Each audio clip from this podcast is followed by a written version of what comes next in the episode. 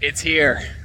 Round two of the 75 hard challenge. I took the 75 hard challenge back in September to November of 2019, somewhere around that time period. All I remember is it was very cold at the end of it. And I made a video recently about my long term takeaways from the 75 Hard Challenge. A lot of it being the rituals you create, drinking the water, reading the books. And after I made that video, I said to myself, well, I'm kind of already doing a lot of these things as it is. And I loved the structure of 75 Hard. I loved that feeling of inconvenience when you realize that you have to get that second workout in. And one of those workouts has to be outside. But that's a lot easier during the summer because you can walk outside in the morning. And I put a Facebook post on my page about looking for an accountability partner or an accountability group. And I've gotten a lot of awesome feedback on that. We're going to put something together. We're going to get a group of people together to go through 75 hard and transform our lives. And believe me when I say that 75 hard is a true transformation. I already had the conversation with my wife, Bree, about different sacrifices that will have to be made. No more ice cream, no more giant unhealthy meals because you got to stick to a strict diet or an eating plan that you decide on. And for me, that's intermittent fasting with no ice cream, no chips, nothing like that. No, none of the junk foods that I would put into my body every day or every other day. And I just really enjoyed how lean I was after the first 75 hard challenge. I enjoyed the energy it gave me. I enjoyed the way that I looked when I looked in the mirror. And I thought to myself, I'm going to do this again.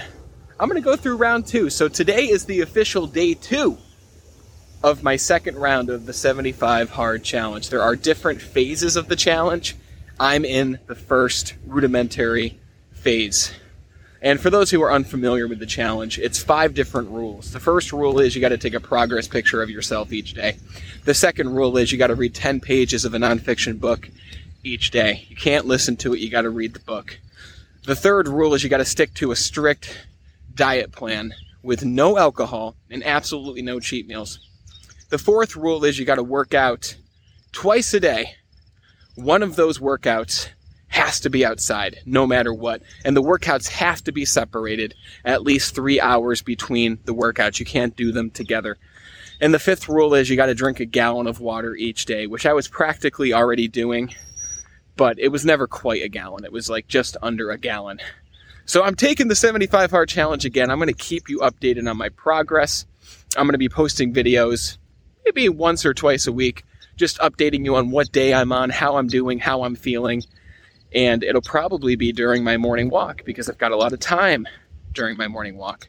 So I'm pumped to keep you updated. If you have any questions with the challenge, if you want to get started with it, check out the creator of the challenges podcast. His name is Andy Frisella. He runs the Real AF podcast and he talks all about 75 hard on one of the earlier episodes. I think it's episode 14 if I remember correctly it's a life changer. It's a game changer. It's going to give me more structure in my life. It's going to help me to feel better and it's going to help me to show up for you guys better so that we can continue making steps towards living an extraordinary life. So keep up with my journey. I look forward to reading your comments. If you take the challenge, let me know. Let's go. Let's get it. I'll talk to you guys soon. Have an awesome day.